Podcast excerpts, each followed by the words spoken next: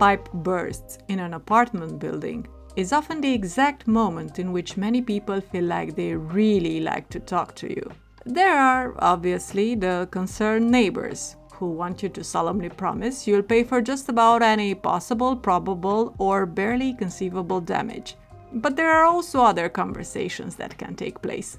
Free flowing discussions about mental health, misogyny, and the patriarchy, with the laid back guy who is there to fix those troublesome pipes. What, you mean you never have those conversations with your handyman? Well, then grab a beer, crack it open, and enjoy this episode.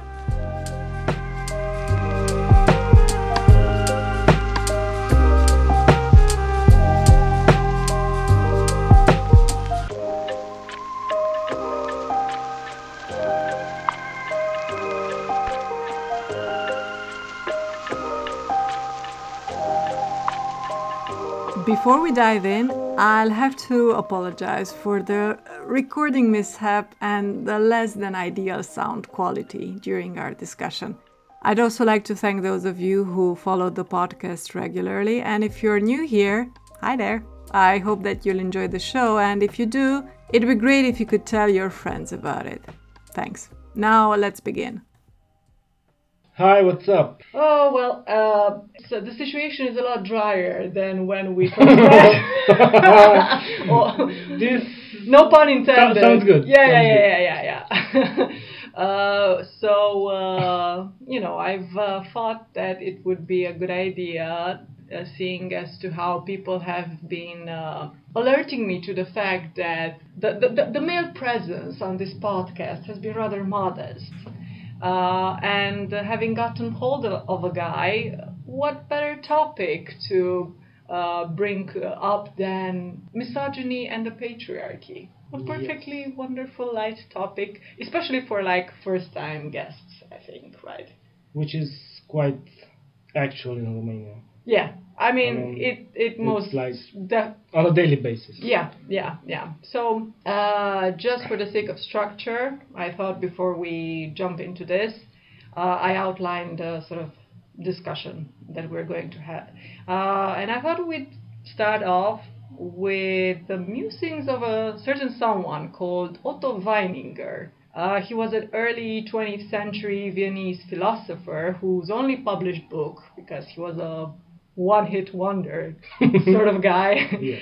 thank God, um, set out to create an entire philosophical system ba- based off of uh, misogyny. And although looking back on it now, the sort of things he wrote about sound like the ravings of a lunatic on the fringes of society. Unfortunately, that was not the case, and we'll see that by comparing what he had to say to what was sort of like very common sense uh, knowledge in the eyes of his contemporaries. Uh, because the 19th century was basically the time when I don't know, it seems like most of society had reached super saiyan levels of misogyny. It which was, yeah. kind of persisted.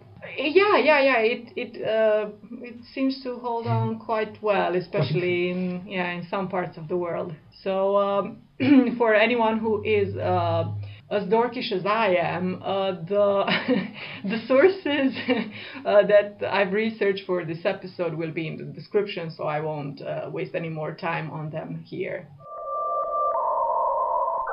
Okay, so why are we talking about this? Like, why? Why? It's uh, it's not exactly a pleasant evening's talk, right? Uh, It can be. It uh, be. yeah, I mean, it can be definitely constructive, but like, besides the fact that why are we talking about this? Why did I subject you to this? Do you have any ideas? Any ideas? Um, maybe because I'm a man. yeah, but don't I, mean, besides Yeah. the fact that I wanted to have the male perspective, the elusive male perspective on this. I don't know. First, when you when you told me that uh, you want to you want to make a podcast podcast with me hmm about masculinity Mhm. and about all this stuff, I was like, yeah, it's a it's a it's an easy subject. It's it's I can deal with it. Easy peasy lemon squeezy.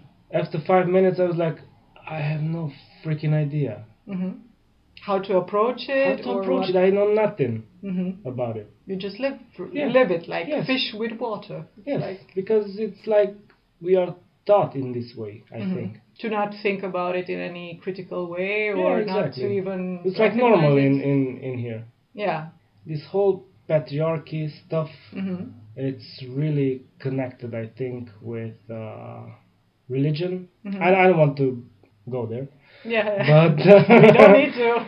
but uh, yes, I think it's it's religious dogma. Mhm. I think. But uh, do you think that since patriarchy or misogyny, of course, still exists even in societies that are not particularly religious, do you think that it's still something that, while it may have some roots in uh, the way most religions have uh, sort of ordained this hierarchy where men are on top and women and everyone else uh, below. Do you think that that sort of can transpire through even a transition away from traditional spirituality and stuff like that? Because it, it, it doesn't go away, is what I'm saying. And um, in traditional spirituality, I mean, like Mm-hmm. in the old times, Oh, but you mean now heathen spirituality? Yeah, heathen- like before heathen and before. Ah, okay. um, women and uh, men were kind of kind of e- equal. Mhm, Okay. Oh, yeah, yeah, yeah. So there, there, there, there are certainly religions and forms of spirituality in which you could al- al- almost say like the hierarchy was switched and women were valued more than men. That's true. That's true. Yes. But it's very far away from us. Um, I think uh, when the the time passes, hmm we kind of um, divide ourselves. hmm Okay. I don't think I'm going to be very controversial here in saying that as the world and society changes, uh, the traits and behaviors that are deemed useful by society also change, right? Because in a hunter-gatherer society, physical strength and endurance was more important than math skills. No brainer, right? Of course.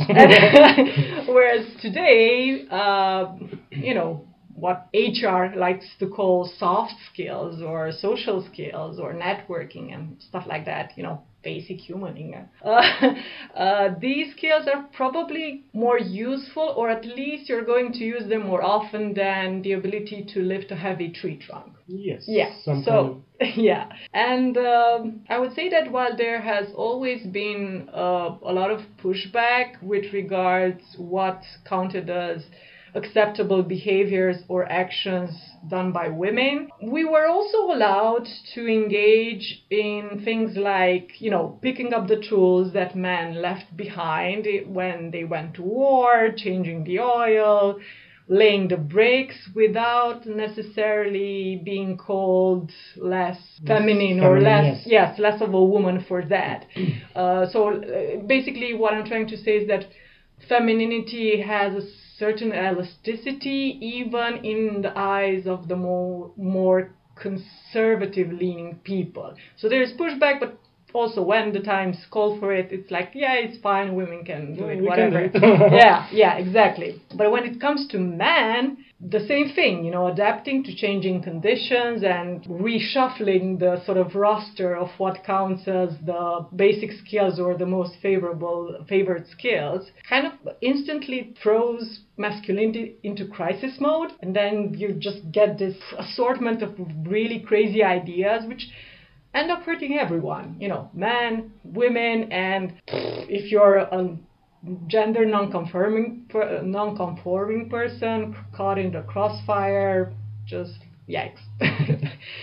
So you told me a bit about your efforts to deal with some of the constraints and expe- expectations placed upon you uh, not just as a man but as someone from what i would call a proudly working class background. Uh, and I mentioned this because there is, not just in Romania, I think, uh, this idea that any self reflection or critique of masculinity or the patriarchy is something that only feminists or maybe, I don't know, puss boys in academia care about. And uh, uh, running men, real men, and especially men who work with their hands, they don't concern their, themselves with such fripperies, you know. This is nonsense for them. And uh, yeah, I, I, I don't think that's this is the case. Well, men usually we don't like self-analyze ourselves. I mean, if you take um, if you take a group of 100 men and Mhm. 100 women, Okay. and you put them to go to a Therapist? therapist, yeah, that's the that's the word. Mm, Eighty percent of women maybe Mm-hmm. Will go. Uh, Ah, Seventy. Yeah, it depends on the. Yes. It depends on many things, but But I think like only like ten percent of men will go because I think we are afraid to analyze ourselves because we can find out some stuff which can be unpleasant. but isn't that what happens to everyone? And what is different in the case of men? Do you think about finding out things about yourself that you? Because you're gonna find out that you're 50% feminine and you're 50% masculine. Mhm. It's like a, it has to be a balance. Mhm. If it's not a balance, you're gonna be probably a misogyn. And, and and and is the femininity or the prospect of femininity that really scares many men? Do you Of course, because the other man Mhm. will point at him like, Mhm. "Oh, you're you're you're a pussy or something." You know. If you look at uh, if you look at uh, men like little men, like children, Mhm. like boys, and um, if they hit themselves, Mhm. the parents will tell, "Oh, don't cry, don't cry, Yeah, be a man, be a man." Somehow, this idea of you you cannot cry, you cannot uh, be sentimental, you cannot be feminist a little bit. Mhm. You're not a man. But uh, do you not have a sort of intuition as a guy who is going through life, right? And you Yeah. cannot always keep up with that image of, you know, the stoic masculine ideal who never cries, is always the rock upon the rock everyone leans upon and stuff like that. Don't you sort of intuit that maybe this is bullshit and maybe other guys are also in that position where they cannot really do this all the time. They cannot be that kind of guy all the time. And that and that there is some sort of vulnerability in everyone. Of course, there's vulnerability in everyone. Mhm. I mean, if I, I, talk with a lot of guys Mhm. which were like tough. Mhm. I don't know. I have a I have a friend which uh, was a rugby Rugby player. player. Yeah, Mhm. he was like tough. He was Mhm. man. you know. And we were talking and chatting and drinking a beer, and after like half an hour, he was like so soft and so caring and so. He almost cried because he he told me about his uh, childhood and parents and everything. So we can But that Oh. was a special moment. Did it seem like he was letting you in on his more secret side instead of just his personality? This is part of who I am. Yes, he, he let me inside his soul, you know, Mm. somehow. And uh, it was it was funny because he, he realized it like in five minutes after he was soft and everything. Mhm. He, he he came back like a fully masculine. Was like, oh fuck that, you know, man. I can. Mm. It was. Mhm. Was like, man, why? Yeah. why yeah. you're hiding this Mhm. sentimental feminine side of Yeah. yours? Why? Did he answer your question, or did you not ask him that? No, it, this was in my mind. Was, Like looking at him, and I was like, why? Did you ever ask any of your friends who did something similar? Uh, honestly, I don't know. Did you ask yourself? Yes, and sometimes I um, I act from my masculine side. Mhm. Depends on the uh, situation. Mhm. Sometimes from my feminine side, and it's perfectly okay. Mhm. Now let's uh, dig into uh, our goodies for today. Okay. David, have you heard about a man called Otto Weininger? More or less. Do tell. Maybe you can tell me. Well, he was sort of difficult to say really since he died at 23 years old, but some might insist on calling him an Austrian philosopher, But in my opinion, before the age of 25, the most any of us can be is jerks. yeah, and I think anyone can be a. A lot of people can be philosophers. I mean, it's not that hard. Well, yes, because it's not all that it's panned up to be, in my opinion. I mean, many people like to call themselves philosophers, and they're like, mm, no. But anyway, Weininger produced quite a splash in his short life. In 1903, he published a study entitled Sex and Character, and then promptly shot his brains out. Uh, in a way, maybe he found something. uh, well, uh, he found himself yes. in a pool of blood. Uh, in a way, uh, he kind of pulled off a remarkable PR stunt because the interest in his book would always be tied to his dramatic final gesture. So good on uh, the PR effort there. Sex and Character went through 28 editions between the years 1903 and 1947 that I I don't know how many Harry Potters has, but this is quite something. uh, Twelve editions in the first seven years after publication, with four in 1904 alone.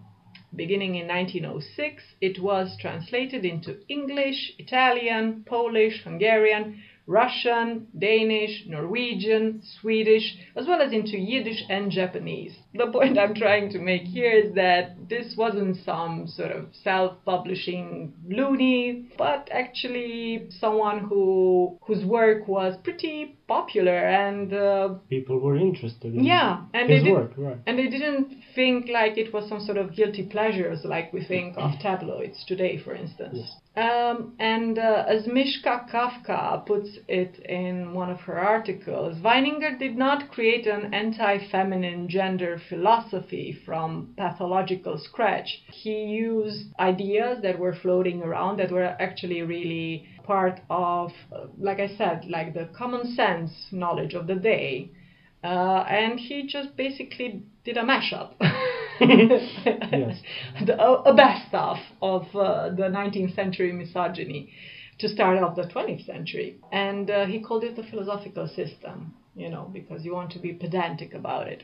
And uh, just as a sort of general context for the period that sort of led to him writing his book. It's important to remember that at the end of the 19th century, uh, women were everywhere in painting, in literature, in decorative art, in medical works, essays, in scientific psychology, in treatises, moral philosophy, everything. And this wasn't happening because the neckbeards of the day were so enamored with the ladies and just couldn't stop thinking about them, but rather because many of these artists and intellectuals and scientists were increasingly seeing women as not just the other, but mm-hmm. as a monstrous other, like a Medusa, right? and um, let me tell you, nothing gave them quite such a fright as vaginas. but they were men, and they thought about themselves that they were they are the alpha men, no?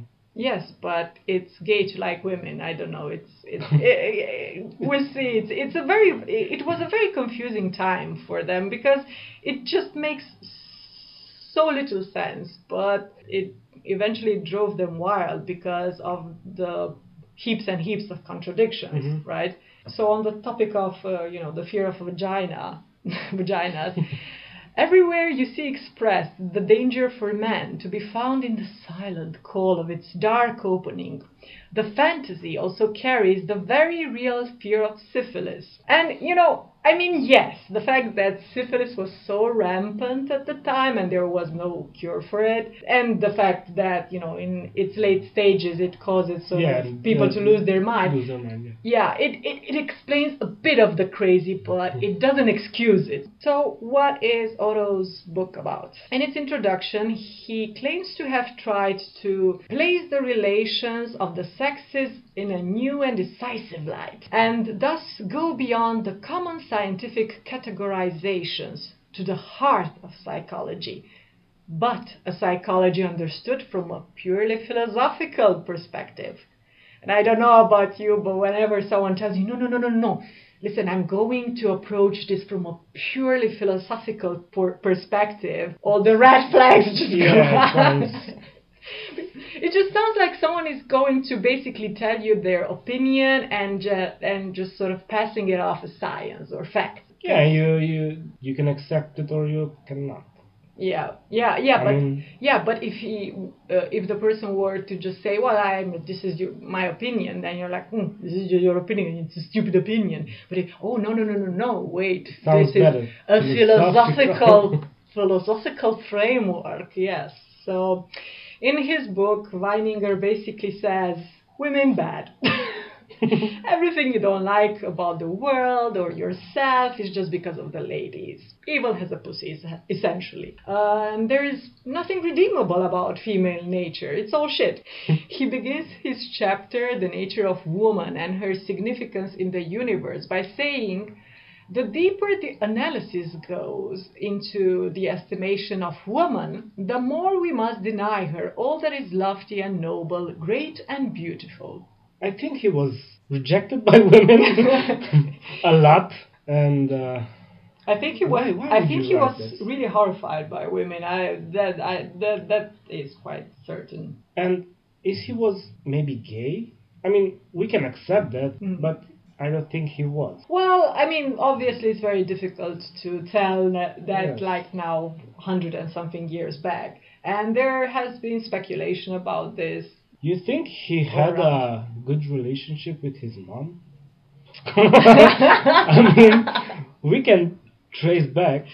I don't know. I and and I think uh, ultimately, although uh, your like uh, personal relationships obviously influence Of the course. person you develop uh, yourself into as a sort of public figure and public intellectual, even if you had have had trauma in your life caused by I don't know, your mother, your partners, your gir- girlfriends, you have a certain responsibility which these people clearly did not think a lot about because they just put out whatever ideas they had about women, about uh, different races, about different, uh, you know, classes of people. Like they legit thought that, oh, okay, so if you were working class, basically you were, you know, just a step above monkeys and uh, the other races that they also shat upon. So there's more to uh, Mr. Weininger's uh, beautiful uh, heap of misogyny because he also, like uh, I said, like I mentioned, uh, shits on other races or nations. And I quote him The last thing I wish to advocate is for the Asiatic standpoint with regard to the treatment of women. Those who have carefully followed my remarks as to the injustice that all forms of sexuality and erotics visit on woman will surely see that this work is not meant to plead for the harem, but it is quite possible to desire the legal equality of men and women without believing in their moral and intellectual equality.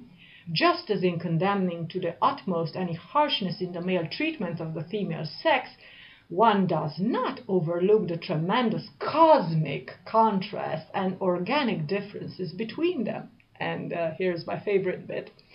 There are no men in whom there is no trace of the transcendent, who are altogether bad, and there is no woman of whom that could be truly said.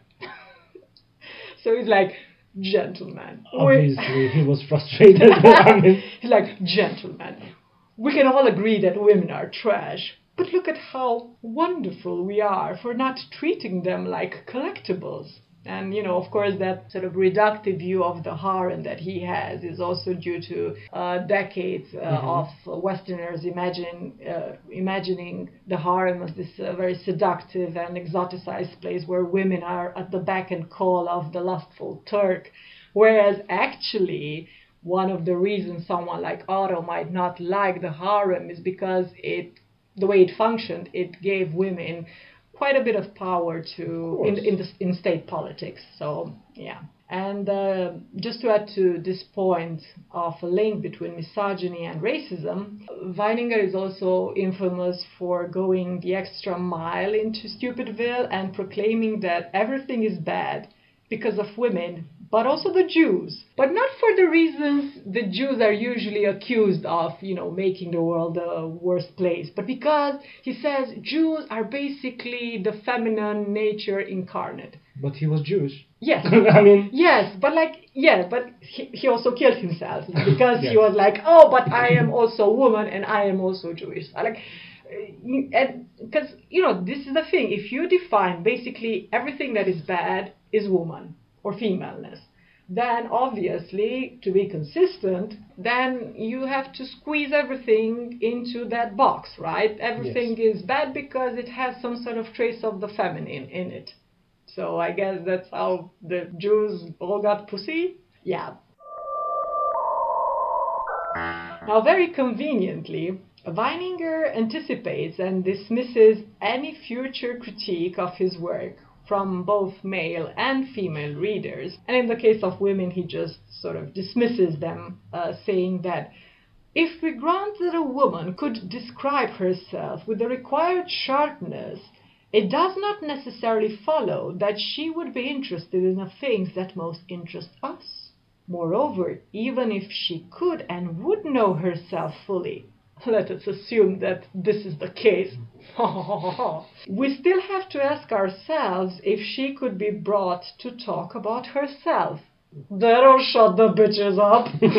so, and um, you might think to yourself, ah, but maybe there will be some valiant male feminists who, you know, can dash in to the rescue. But Otto takes care of them too, because he tells them that, guys, you are basically binded by love and cheap sentimentality. And uh, actually, he's uh, sort of echoing. Um, uh, another big brain boy by the name of Schopenhauer, who was like, It is only the man whose intellect is clouded by his sexual impulses that could give the name of the fair sex to the undersized, narrow shouldered, broad hipped, and short legged race. is it gay to like women? I guess. so, you know, it, it, it I guess 19th century lads were so lucky to have Otto red them and saved their lost souls. And uh, another one of the ideas that he develops in his uh, book is sort of like the late 19th century, early 19th century version of DNA. And uh, it's called an idioplasm, which is sort of like the thing that gives a male or female character to every cell in the body. And this is important because he says that maleness and femaleness appear in differing amounts within each cell. So it's basically like cellular bisexuality. And it, it's so interesting because you also brought up the whole thing about accepting that you have maleness and femaleness Yes. within you. So so far so good, right? It, it, it uh, the, the, the, the science is not there. Like idioplasm, that's not something that is scientific or he just made that I don't shit think up. it's proven or something. Yeah, no, no, no. It's it, it wasn't proven then. It's not proven now. It's like it's bullshit. But like, okay, the, the, the yeah, the principle, whatever. Okay, sounds okay so far, right? But the way he then tries to use this uh, framing uh, of women as being pure evil, right? Because that's That's his main. that's his main goal. Women are evil, and you have to understand that. Uh, but also, he has to make it look like it's highly scientific and rigorous intellectual work.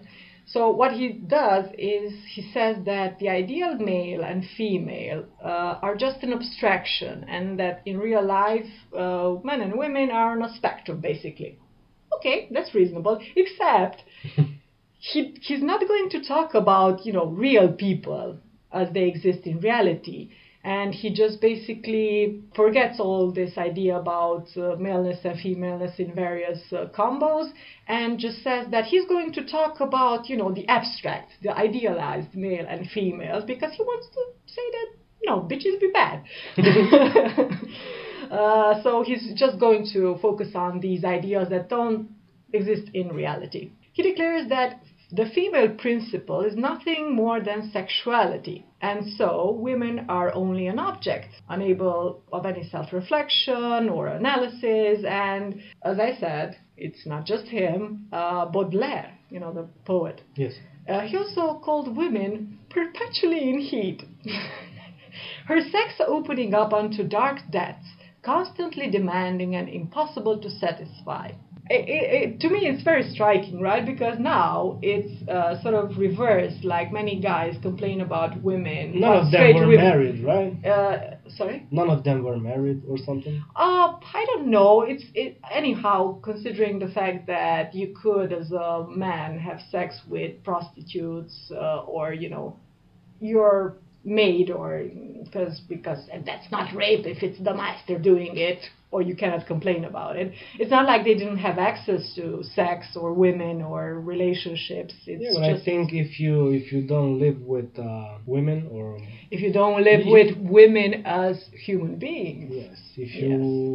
live with women like objects, yeah, mm-hmm. you you can have these kind of thoughts. Yeah. But if you live with women, you I think your perspective is going to change a little bit. Yeah. Again, if you treat them like at, at, at, least human beings, let's not even say equals, but like at least human beings. That that that's always a good start. But I wanted to say that to me it seems so funny because throughout the 19th century and early 20th century, like you keep hearing and reading these guys going like women are they're all just sex and like nowadays, many people who hold misogynistic uh, views, they're like, oh, women are such gatekeepers of sex and they don't want to give it up and you have to coax it out of them. And uh, they like to, I don't know, act uh, interesting by denying you what you want. And uh, they're frigid, actually. It's not that I cannot please a woman, it's just like they don't enjoy it. So it's like, it, it, it has been a weird turn over the cor- course of the century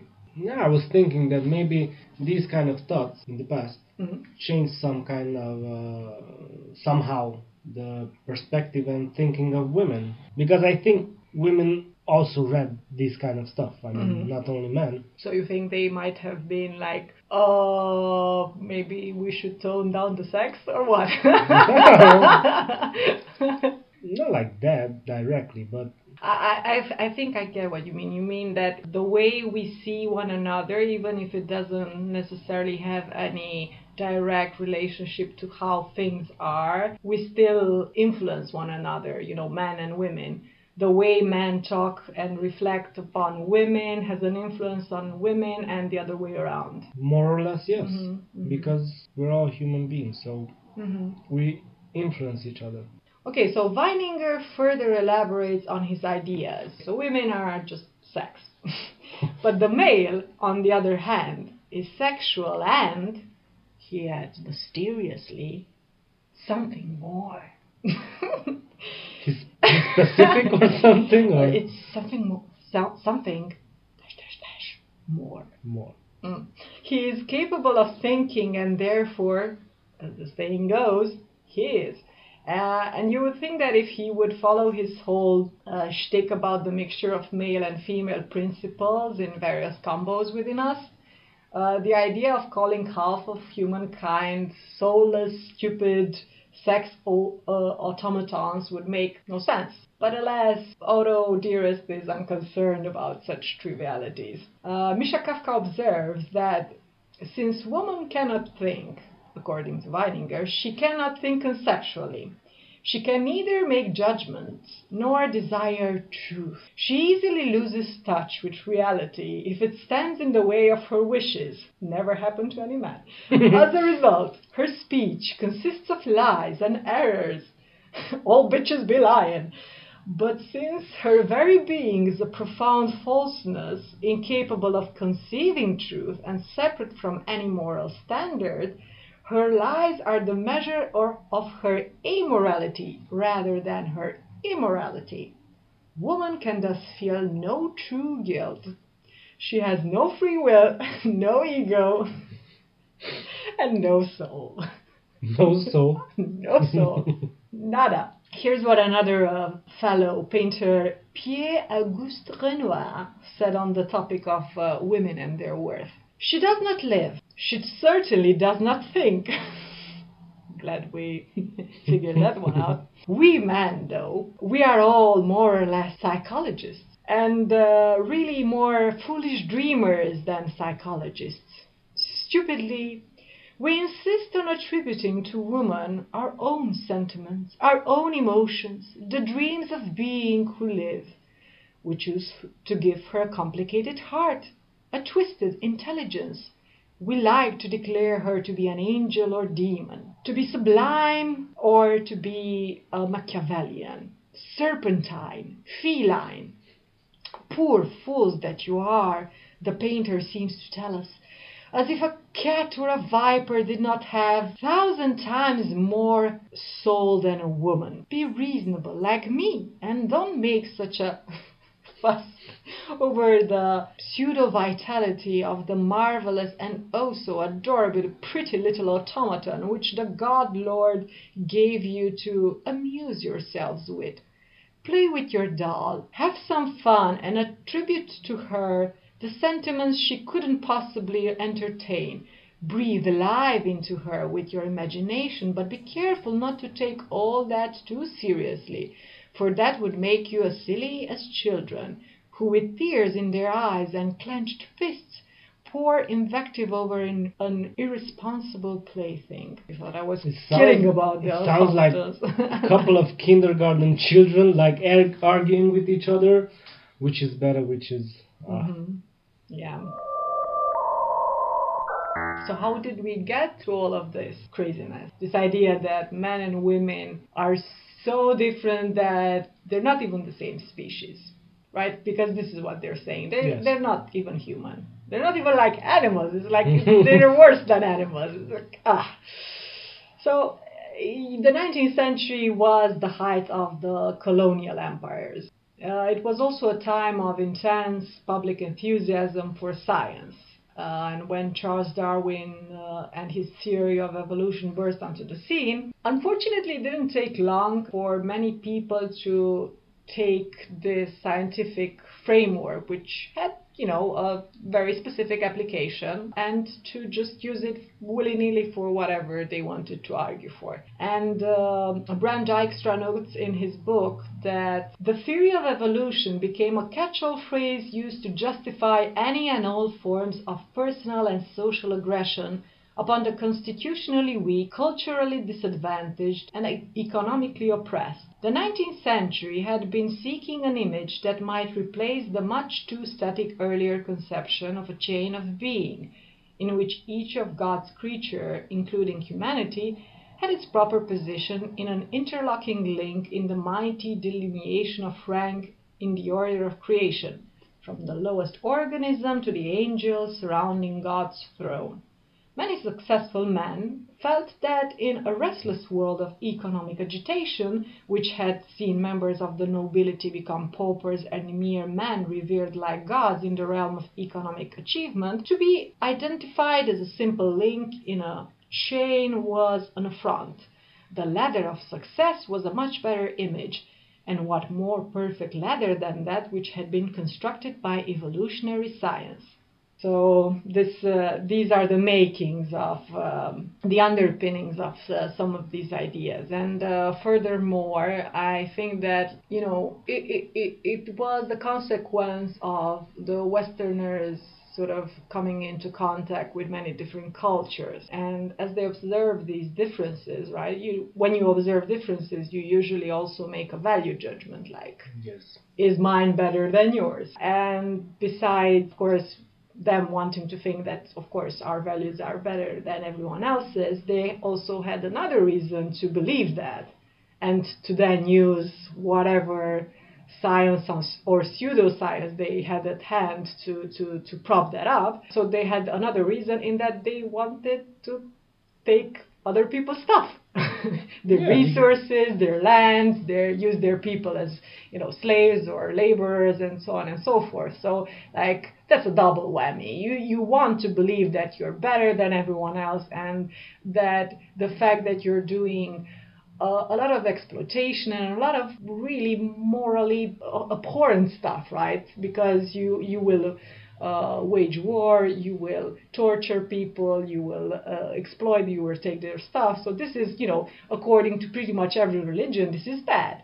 And the way you sort of tell yourself that no, no, no, no, no, I, I can keep doing this is you have to sort of tell yourself these stories that well, actually, no, these people are children and I have a responsibility to like take over their country and govern it for uh, instead of uh, themselves. And I'm not taking their resources. I'm just using them better than they ever could. And ultimately they also benefit from this. So again just stories upon stories. And um, in a way besides uh, sort of the explanation with regards uh, the contact with with foreign lands and foreign people it was also a way to to dismiss any criticism of what was going on, you know, inside from deep, deep inside the house, so to speak, right? Because Western societies were also, and Arab still also, uh, deeply unequal. But if you have this frame of mind, you go, no problem. Uh, that's actually a sign of progress because evolution showed some individuals adapt better than others. So eventually, those individuals sort of pull away from the rest and you end up with unequal societies. This is how they argued that first you had the women who were left behind, you know, because bitches be dumb, then men from other races, and this is why they they could be dismissive of them, and then of course the poor from your own country, because again the the the, the, the middle classes and the upper classes fought like the lower classes were basically just a step above animals. So there you have it. Everything is as it should be, and everyone can now go back to work. it sounds like the Nazi Germany. Mm-hmm. I mean, they, they did the it's same It's building stuff. up. It's building Yes, up to they, that. Yes. They, they, they did the same stuff. Mhm. Uh, th- this is one of the reasons why, uh, you know, the the whole uh, trope of oh, but I'm going back in time and killing Hitler so that uh, the Second World War never happen. It's, it's, it's, it's uh, very childish because something very similar, of course not the same, but something very similar would have happened because again, unfortunately. It wasn't like the the whole. It was uh, not him who who Yes. he was influenced by. uh, yes, a lot of and and it wasn't uh, like actually the Nazis. A lot of their sort of uh, social eugenics programs were uh, directly inspired, for instance, from things happening in the U.S. already, uh, and they were like, they had freaking zoos yeah, in, the U.S. with with black people. So yeah, yeah, and and and also they had like uh, Europe-wide and worldwide uh, conferences for uh, eugenicists uh, where they would discuss okay so we have these ideas and obviously we're right but how can we make this uh, how can we turn this into political actions? How can we influence politicians? How can we make this like party platforms? So things were on the way anyhow uh, so um, let's see more about uh, this idea of uh, women being uh, the other and being beneath, beneath the transcendent man. From the moment scientists decided that woman's evolution had not progressed beyond the condition of childhood, it became a foregone conclusion that a link was to be discovered between woman's stunted evolution and her reproductive responsibility. Obviously, a plausible reason for this phenomenon would have to be found to make it a part of objective science. We have to find a way, gentlemen. what better reason then, what more perfectly metaphorical, harmonious motive than to discover that woman was mentally a child because she needed all her vital energy to have children? Brain work required much vital energy, and hence brain work was properly the realm of the male. To think was to spend vital energy, just as much as it took to give birth to a child. who, wrote this? I know. It's just. it's very childish. It's surprisingly childish. I mean, and uh, let me let me let me continue. Uh, thus, Please. the brainless existence of woman as a creature of simple instinct, the fertile soil of humanity, the ripe fruit of nature, whose instincts should be cultivated to feed primal needs of the develop- developing male came to be seen by many turn of the century males as a scientifically proven fact. You don't need facts if you're already like convinced about this. Uh, maternity should be the sole realm of feminine activity. intelligent men, word Möbius, should make certain that their wife, wives would be healthy women, not brain ladies. he says, let's tear down the newfangled high schools for women, he argued. They have little effect on girls except on making them nervous and weak. I have to stop you. I mean, even in our society, a lot of men uh, prefer a healthy woman, not a brain woman. Mhm. I mean, a lot of them, a lot. If you if you Yeah. have a smart woman beside you, you're done, Mhm. Is, it, is this also about uh, which is a good thing. Is this also about this fear of uh, not uh, being the most alpha in the relationship? Of course, of course. I mean, you you see a lot of people. They have uh, super nice and sexy women Mhm. besides them, but they're dumb as fuck. Mhm. because if if they were smarter, the masculine their idea of masculinity Mhm. would drop a lot. Mhm. So it's quite actual. Mhm. Mhm. Let's now turn our attention to the gentleman, right? We've been talking about women. Well, women through the eyes of gentlemen. of them, yes. Uh, remember how uh, Otto said that any of the male readers who would call his writing misogynistic uh, would uh, are just sort of inebriated by the sweet scent of pussy wafting through their nostrils and thus rendered incapable of logically logically refuting any arguments. Uh, he elaborates on that idea. The premise is that men who think highly of women, or at least who fail to see them as subhuman, because this is the- Fail to see them. yes, this is the level. They are not defending women as much as an idealized idea of what women should be. Uh, so this is basically Weininger going like, "You think you like pussy? Oh no, let me explain this away. It's not." It's not what you think.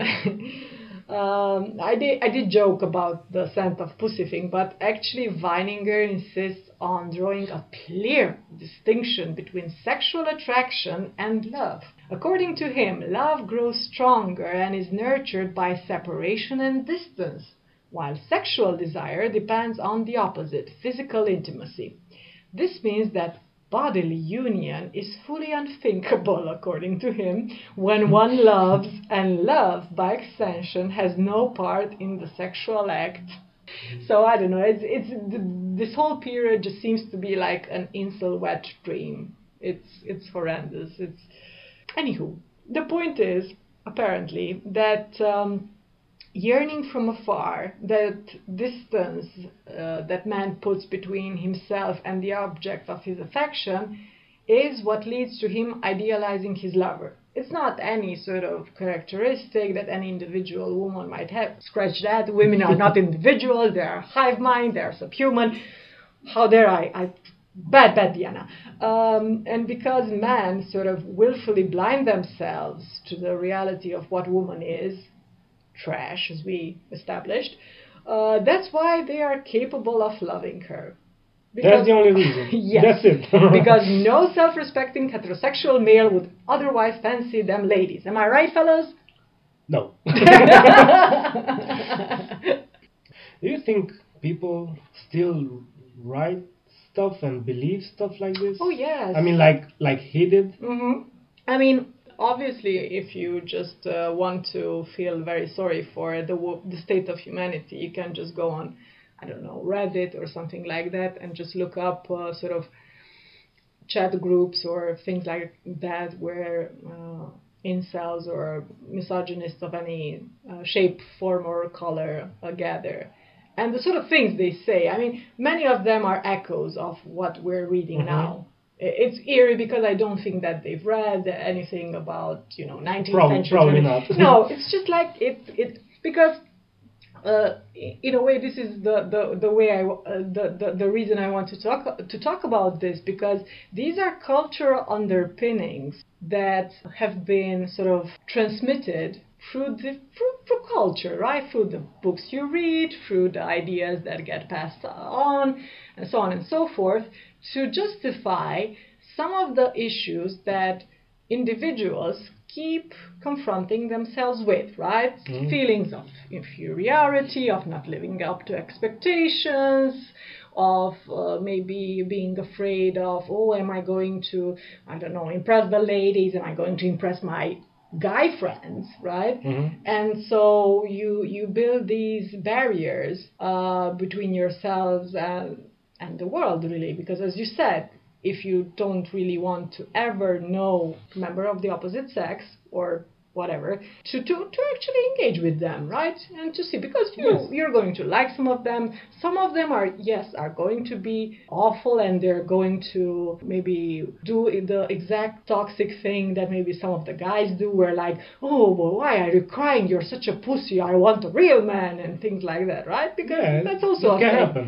Of course, uh, but as I said, if you never do the thing where you actually meet people and you get to know them, you just build up this whole fantasy. It's like Lord of the Rings, but with hating women. You know, it's just it's such a rich lore, right? Because you you you have people uh, making YouTube videos, you have redditors, you have you you will also find probably if you are inclined to ever do so, you will find people holding courses. You know, I don't know, misogyny 101, how to Hating that that those pick up artists or men's rights activists, which you know it's such a such a um, perversion of the name of a movement. Like they don't really care about any of the men's rights that they say that they bring up, right, as uh, as a way to dismiss women's issues, right? Because they say, oh, but yeah, but what about men's mental health? Which yes, it is a big concern. it's it's a big concern, but they never do anything to address that or to help with that.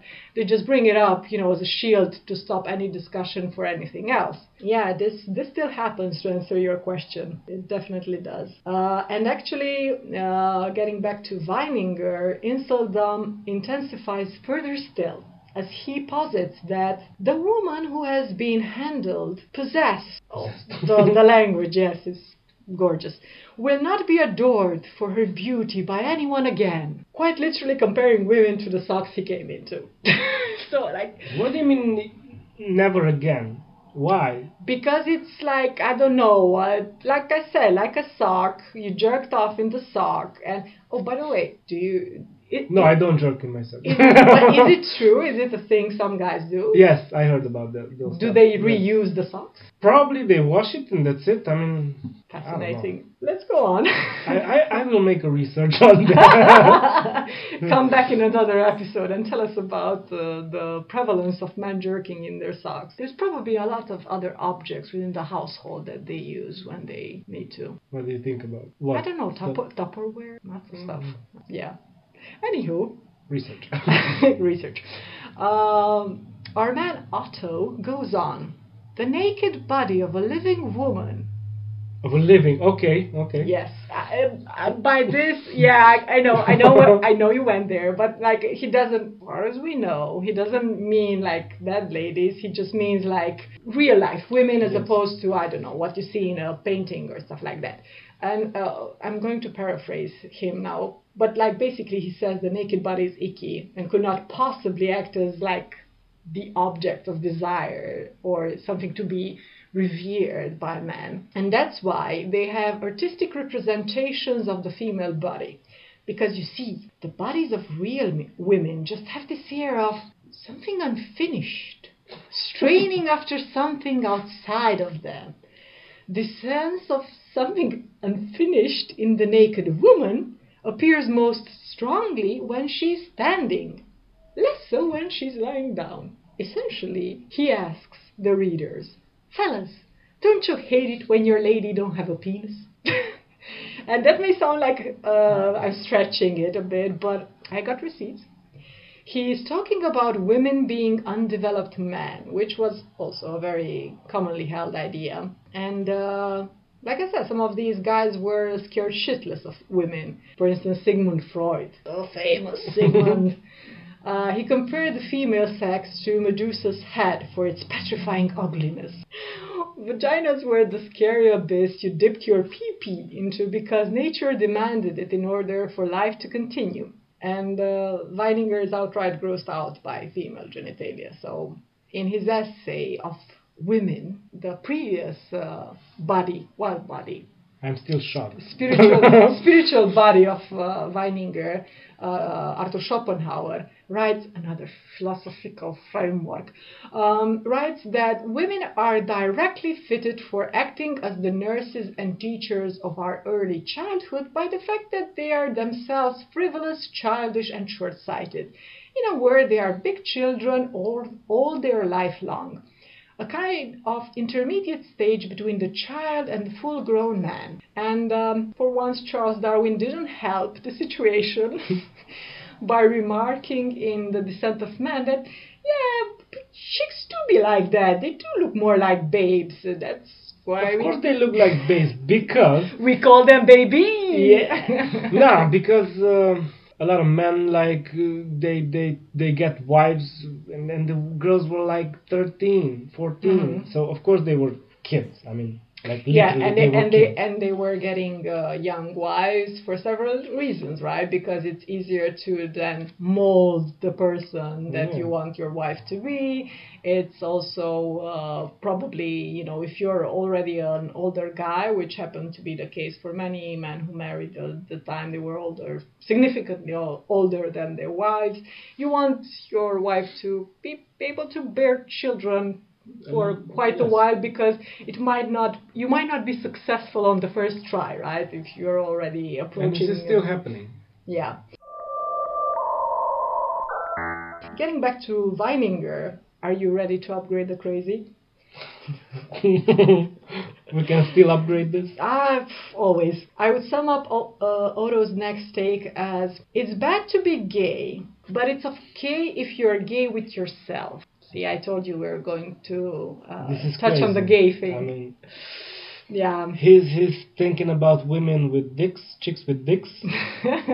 So you have to give you have to be gay with yourself. Yes. it's not just Okay. that men need to project onto women qualities that they don't have in order to be able to love them. The actual virtues they project are the man's highest moral aspirations. So basically, he loves her for what he wishes he would be. It's man love all the way. So if you love the woman who is the person you would like to be, you're loving the you that is better than the you that is today. And you'd think that given the heavily implied homoerotic nature of this brand of misogyny, he'd be totally cool with male homosexuality. But it's not the case. Although uh, there was an explosion in images portraying young boys, or as pedo adjacent individuals call it defensively, ephebes, that was more because women were just so darn bad at being women, according to, to, to these bright minds, uh, rather than sort of openness towards uh, male homosexuality. And uh, actually, you know, very twisted logic, they thought that these depictions of young boys kind of had it all the softness of a female uh, body, well, of a feminine body and the potential to destroy you with facts and logic because ultimately they were men. um, in his uh, book, Bram Dijkstra offers examples of 19th century and early 20th century paintings and uh, of how this idea that women are big children led to a production of what I'd call, if not child pornography, something pretty close to it. Uh, there are pictures of adolescent boys and girls as young as three or four years old in poses that were normally associated with coquettish or titillating portrayals of adult women. So it's like, I don't know, the model on the Playboy co- cover or Hustler, but imagine that it's basically a three year or four year old child of whichever sex. Uh, now, since women act as a sort of conduit for man's self love, Weininger argues that they quite literally pop into existence only when guys get a hard on. I quote It is only when the man affirms his own sexuality when he negates the absolute the absolute. the absolute, uh, the absolute, I don't know what, turning away from eternal life and to the lower life, that the woman receives her existence only when the something comes to nothing, can the nothing come to something. Mic drop. so, you know, at the end of the day, what poor Otto just asks all the guys and fellas is to just stop fucking. and not just fucking, but like extinguish any sexual thought or impulse. Shop closed. We can't serve you. Bye. Imagine if he would have lived 30 more years or something. Damn. uh, do you think he could have topped that? Of course. Oh, yeah. I mean, why am I asking this? Of course. Um, so it's been quite a ride so far, and you maybe think that this is basically it. This is like the final stupid conclusion of this man's fever dream. Hit me. yeah, it's not. he goes on, arguing that the very nature of male sexuality is a sign of the sort of infection with the femininity virus that gnaws at masculinity from within. the reason why he calls for abstinence is because having sex with a woman is somehow robbing man of his maleness and turning him into a woman. Wait, wait, what? quote, quote, let me just uh, finish the, the man's idea. Let him have his say. The criminal most worthy of contempt is the man who becomes a woman. Becoming a woman is the deepest fear in man, the fear of the alluring abyss of nothingness. Any closing thoughts? After this thought, I think he shot himself. That's it. Yeah, I mean, I mean, he did because probably. A, so he was abstinent. Yeah, well, I think he probably gave in to jerking off. I'm imagining uh, one night, and then he was like, "Okay, that's it. Like this is a slippery slope. I cannot let this happen to me. I have to live by my own principles." Kablooey. I don't know. At the beginning, I was kind of angry about this guy. Mm-hmm. Now it's like it's kind of exhausting because once you go beyond a certain level, you you you push past the anger barrier, yes. and you're like, ah, this this is just beyond sad. This is this this is a, a why why you're seriously thinking that as much as uh, it's um, of course his output uh, is toxic and uh, it's it's uh, you know whatever his trauma was, whatever his struggles were, do not excuse the fact that he spread this sort of shit. Well, he further spread this shit around. As we said, it, it wasn't just the product of his mind. Uh, so it's not an excuse, but you're like, obviously, especially because it wasn't just him, uh, and because these ideas sort of keep coming back uh, in various guises, it's obvious that we need to have a serious discussion about why people and you know men in this case but in other cases just people in general have all these sort of um, problems that lead them to to lash out to onto others and to society and become destructive and be like i don't know i just fucking i'm in pain and i want everyone else to suffer and die and be miserable and oh, I want to see them, you know, belittled and beneath me and subhuman and whatever, whatever, whatever. It's not good, folks. It's not good. Yeah. it's bad. Just love yourself. love yourself. Ask for help. Go to Yes. a therapist if you can afford it, and if not, There are a lot of therapists, Yeah. even even in Romania, where uh, yeah, I mean, uh, they uh, work for free. unless yes, unless uh, I mean, obviously there are some cases where even if it's for free, I guess people just uh, don't have access to that because you know maybe if you live in a rural area or you don't Yes. even have someone to point you towards a therapist maybe that's not going to be the first thing you're going to think about but you can you can always Yeah. uh, talk with someone. mm, Always, even in the rural rural yeah area. yeah You have a neighbor, you have a friend, you have maybe maybe if even if you talk with your dog, which he's never gonna. good listeners dogs Yeah, you can you can say some stuff, get it off your chest. Get it off your chest, and and, and put it and- into words. Because this is also something that it's really interesting right? Because you think well i'm already thinking it and i'm just you know talking to myself or talking to the dog or the cat. So like nobody's there to offer me any input. So what what good does it do me? But it does because if it's in your mind just in your brain the way we things. It's not as structured as when we speak, right? Because when you put things into sentence, you give shape to your ideas, you constrain them some, somewhat, right? Because you have to express them.